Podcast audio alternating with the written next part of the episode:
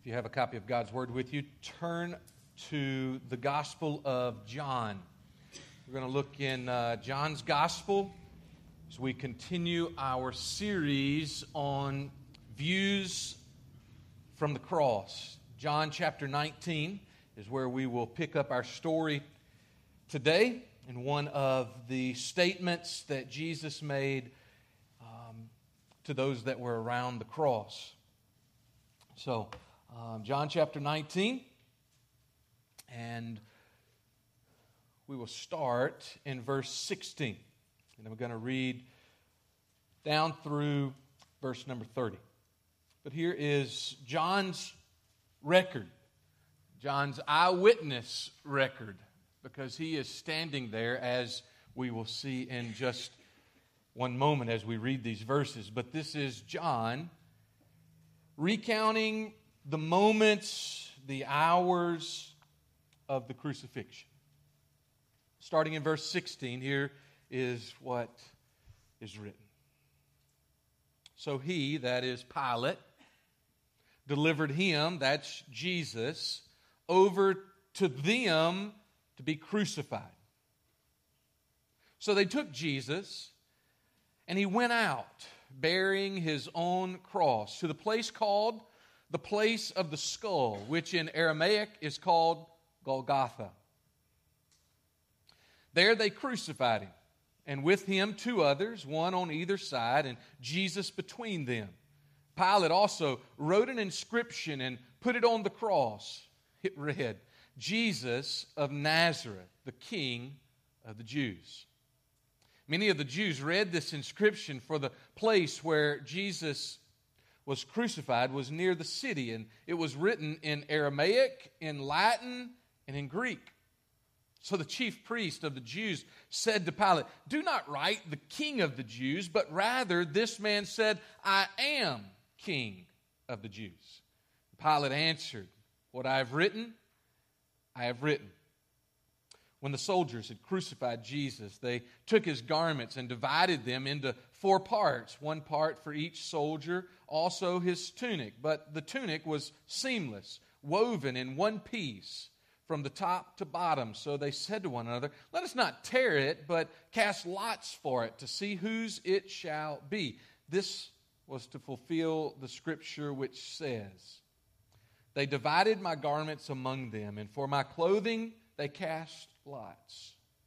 So the soldiers did these things, but standing by the cross of Jesus were his mother and his mother's sister, Mary, wife of Clopas and Mary Magdalene. When Jesus saw his mother and the disciple whom he loved standing nearby, he said to his mother, Woman, behold your son. Then he said to his disciple, Behold your mother. And from that hour, the disciple took her to his own home. After this, Jesus, knowing that all was now finished, said, to fulfill the scripture, I thirst. A jar full of sour wine stood there, so they put a sponge full of the sour wine on a hyssop branch and held it to his mouth. When Jesus had received the sour wine, he said, It is finished. And he bowed his head and gave up his spirit. Let's pray this morning.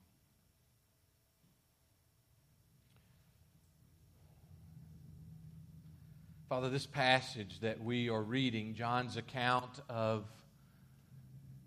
Jesus' crucifixion, the account that we've spent the last couple of weeks in the Gospel of Luke looking at, Father, they are familiar to us, those of us who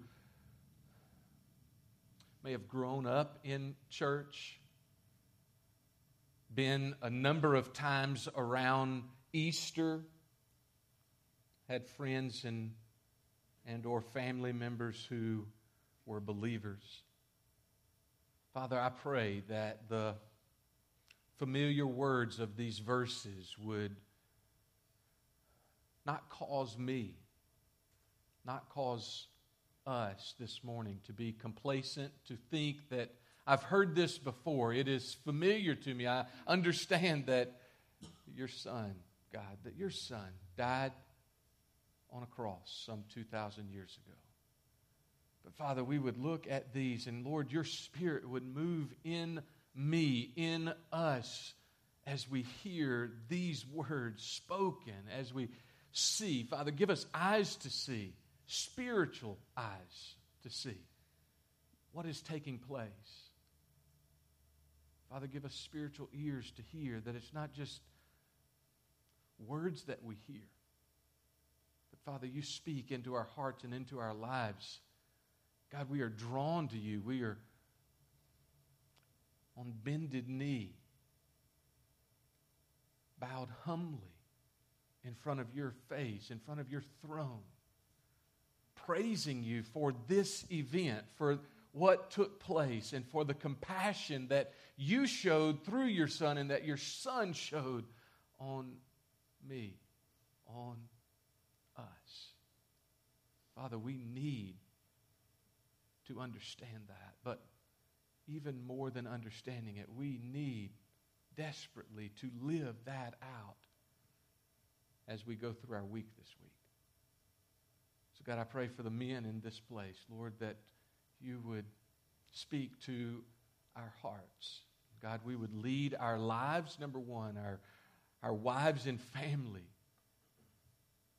if we're married and have kids, in the way that you would have us to live and to lead this coming week. And Father, for the, the ladies that are here, that they would live their lives this week with this in mind, with this at the forefront of our minds.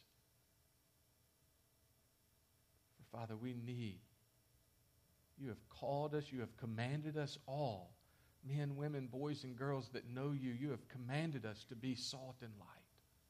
So, Lord, may this speak into our hearts this morning and bring honor and glory to your great name.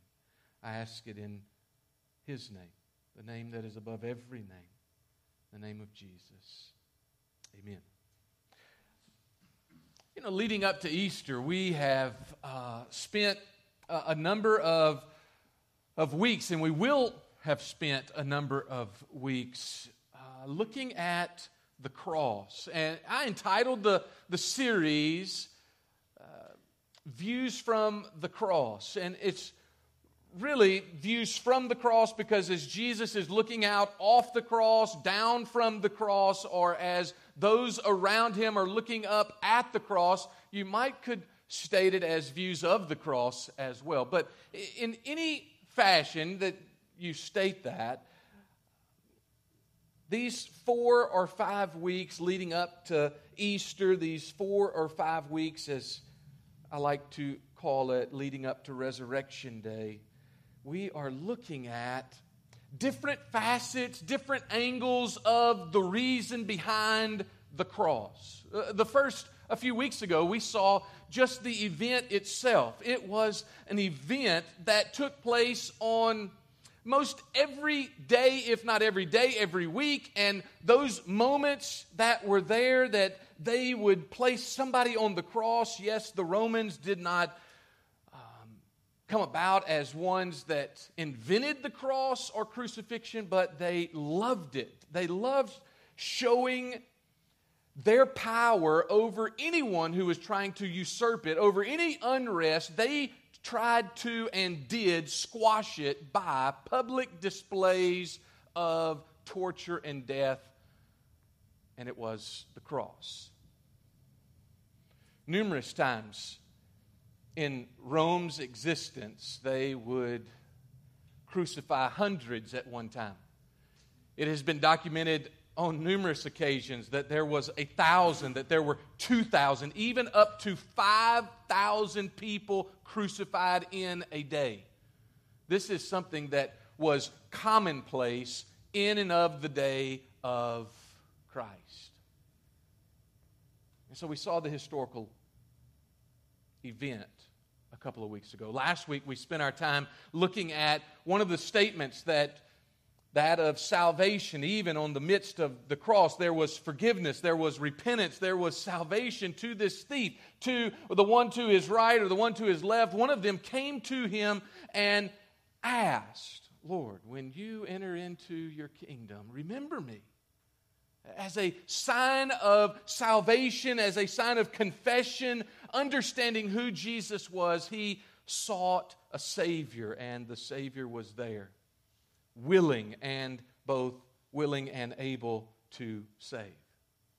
Today, as we look at these views of the cross, we're going to get to compassion, but that'll be the second half of the sermon and the statement that he had for Mary and the statement that he had for John, the disciple that he loved. We'll see that. But first, I want us to see this reason or reasons for the cross. Looking at it from God's point of view and looking at it from our need, I need us to see the reason that there had to be a cross.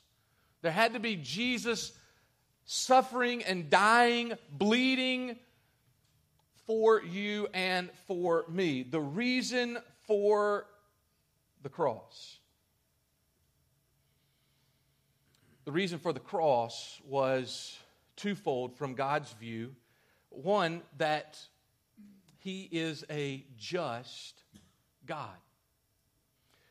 Look with me in, uh, you can see them on the screen if you would like, but uh, the verses that are there are Romans chapter 3, verse 21 down through verse 26. And I'm going to read these verses for us, and we're going to look at the last two of those but I need you to see the whole of the thought that Paul was writing to the people at Rome.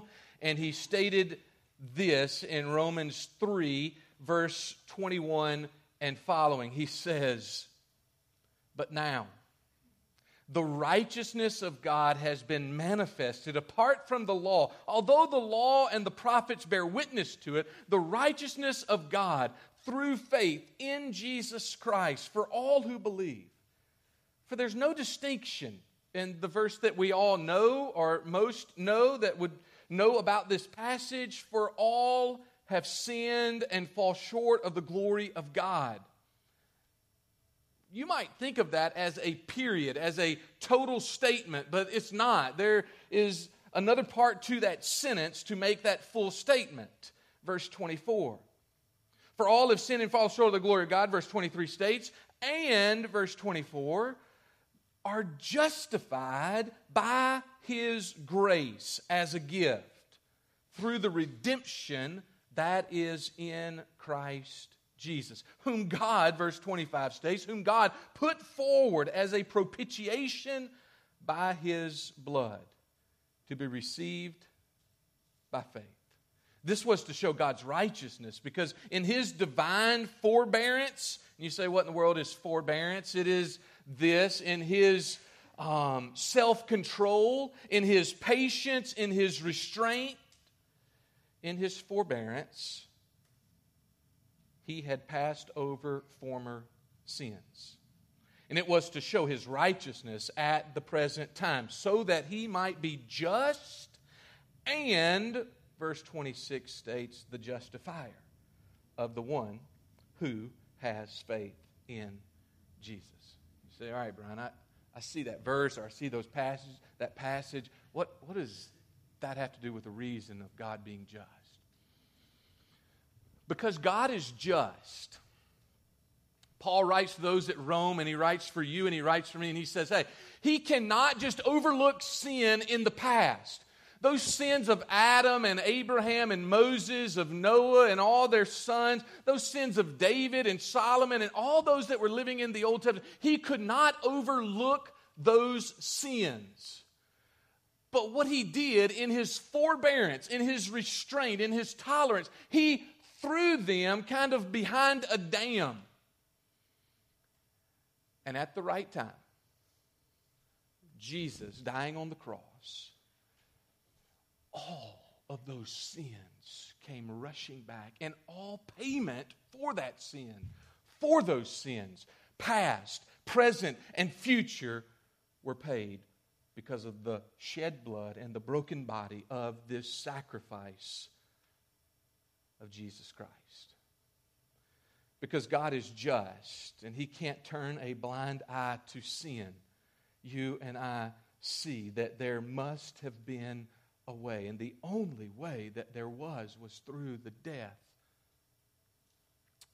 of a perfect sacrifice. You know, this week I went to uh, Google, a great place to do some research, and I, I just typed in this question what's, what's the largest dam in the world today?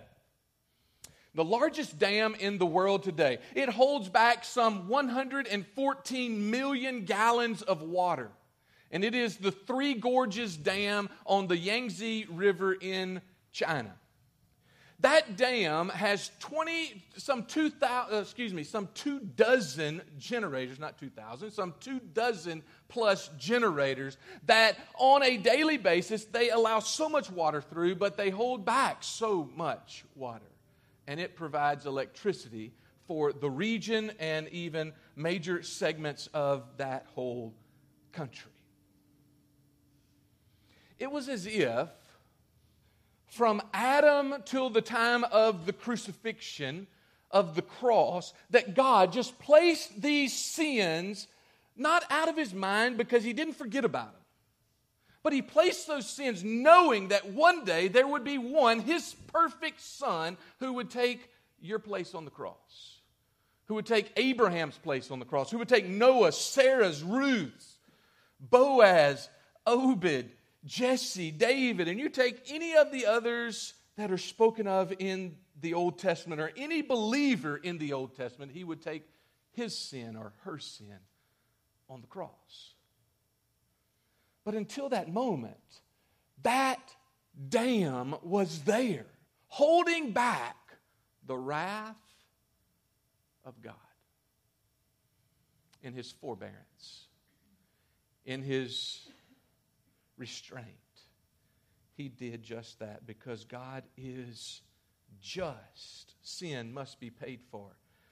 But that's just one facet of who God is. Another attribute, another character of God, another characteristic of God is that God is love. John, the same man that wrote these words that we're looking at today in John 19, wrote a letter that says that God is love. It's not that he's he has love or that he portrays that love. No, that his essence is love. He wrote these words in John chapter 3 of the Gospel of John. For God so loved the world that he gave his only Son, that whoever believes in him, whoever believes in him should not perish but have eternal life. For God did not send his Son into the world to condemn it, but in order that the world might be saved through him. So not only is God a just God, and God is just, but God is a God of love, for he is love. And because of that, he made a way for you. You said, Brian, this is basic. Yes, it is. It is basic. but it's also brilliant.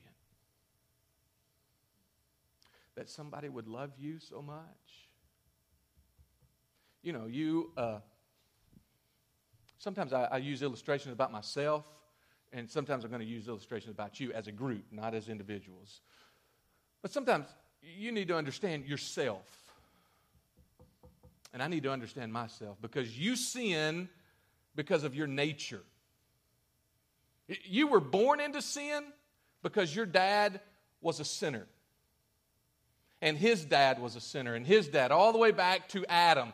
Every person that was born into this world, into existence, came into this world as a baby girl or a baby boy with a nature to sin.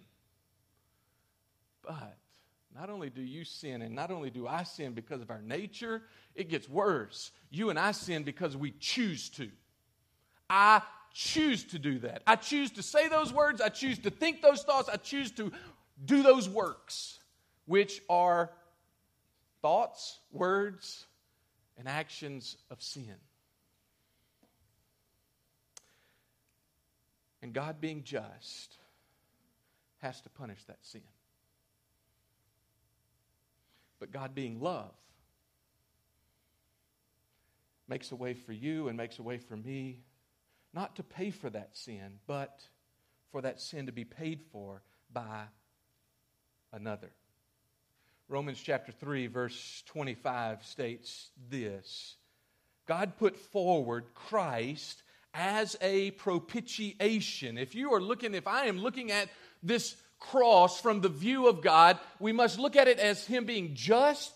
Sin has to be paid for. We must also look at it as love because He is love and He desires for you to be with Him for all eternity. He desires for me to be with Him for all eternity. He desires for those that are in China, those that are around the world, He desires that none would perish, but all would have eternal life. But you and I must come, and anybody else must come through His way.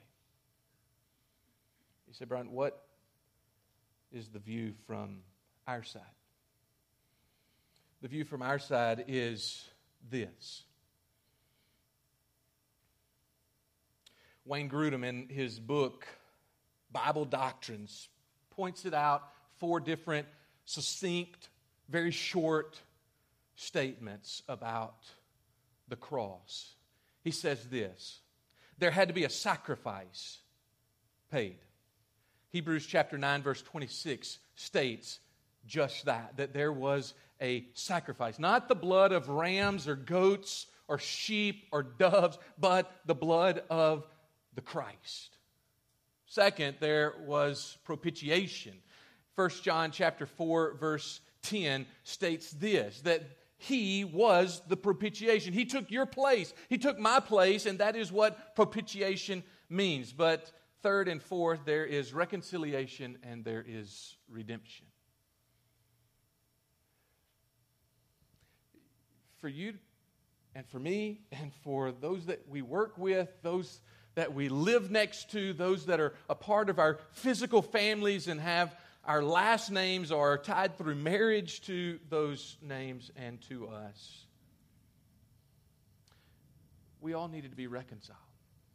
We all needed to be brought back to the same level, and that fellowship and that relationship had to be restored. And he did that. He did that in 2 Corinthians chapter 5 verse 18 and verse 19. And then in Mark chapter 10 verse 45 we see that he paid the ransom. He bought us back. And the price that was paid was his blood. The price that was paid was his body, his life. So as those last moments are taking place. And we see the view from God's point of view that He is just and payment had to be made for sin. Yet He is love and He sent Jesus, and Jesus willingly came and took your place and took my place on the cross to do those things, to have a sacrifice be paid and to be propitiation and reconciliation and redemption. We see that Jesus is compassionate. You know, last week um, I was sitting around the, the group at, at um, in our small group, and we started talking about Jesus' attitude toward those in that moment. Jesus' attitude as he was um, ushered in on the back of a colt, and he was hearing with his ears, Hosanna all the time knowing that within a week that those hosannas would turn to crucify. And so we just started talking about it in our group, and, and I thought it was great that every single one of us said, you know what? There's no way in the world that I, if I was Christ, that I would have allowed them to say Hosanna. I would have just stopped right there and said, you know what? In a week, in less than a week, you're going to say this about me. And so just don't even say Hosanna. But Jesus received it. So we thought about it for a little while. Why did he receive it? He received it because he was worthy of those words. He was worthy of those words, and he received it one after another, singing praises, Hosanna to the highest, because he is worthy of that. All the while knowing that the reason he was entering into that city was to go to the cross for every single one of those that yell crucify and every single one of us who yell crucify in our words against him against others in our thoughts and our actions called sin. We didn't deserve it. There's no way that we can ever repay him. Yet he showed compassion. We see this dialogue somewhat. It's, a monologue, really, as it's written, but there was some communication between him and Mary and him and John as he's on the cross. And Jesus, on the cross, he displayed compassion of prodigious levels. And all prodigious means is of gigantic, of huge, of monumental, of great levels. And there's no way that anybody outside of Christ could have shown that. Outside of Messiah. Could have or would have shown that in the midst of agony and death. But here's what he says. So the soldiers did these things at the end of verse 24. But standing by the cross of Jesus were his mother. Standing by the cross of Jesus were his mother's sister, also Mary, the wife of Clopas, and Mary Magdalene. And when Jesus saw his mother, do you know what? When I read those words, when Jesus saw his mother, do you know that Jesus never called Mary mother? Matthew, Mark, Luke, John, the accounts of his birth, of his childhood, of him being a man. It's never recorded that he calls her mother, but he says woman. And it's not that he is degrading her, but he is wanting to show, I believe that he is wanting to show that she and you and I, we have the same amount of compassion from his life. You say, how can that be? I mean, he, she is his mother you have your Bibles, you can turn over to Matthew chapter 12. Let me read these words for us and, and just think about it for just a second. He had compassion on his mother, but he also has compassion for you and for me. And let me try to build this argument with these verses. In Matthew 12 46, uh, he's in, I'm not going to read the whole story, but but here's what's happening. He's in the middle of this house and he is working miracles and he is teaching, and the house is full. And I mean, even outside the house, it is surrounded by those that want in to see him. And Mary, his mother, and his brothers are coming to get him. They are coming into this place wanting to take him away because they think he's crazy. They think he's lost it. And so they're outside and in Matthew chapter 12, verse 46, it states this But he replied to the man who told him, because he said, Hey, your mom and your brothers are outside and they want to see you. And he replies to this man who is telling him this. He says, Who is my mother and who are my brothers? And stretching out his hand toward his disciples, he said, Here are my mother and here are my brothers. For whoever does the will of my Father in heaven is my brother and sister and mother.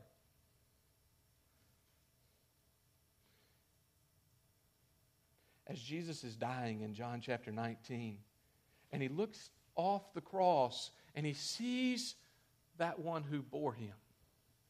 As he sees Mary, I mean, we've got to know that Joseph is not spoken of after he was the age of 12. Sometime in between the age of 12 and the day that he is on the cross, Joseph has passed. There is no one that is taking care of Mary. Jesus, the oldest child, is now the one who's supposed to take care of her. And he's on the cross and he is breathing his last. And it is his responsibility to take care of her. And he sees John, and he says, Woman, behold your son. son. You take care of her. Behold your mother. You say, What about his other brothers?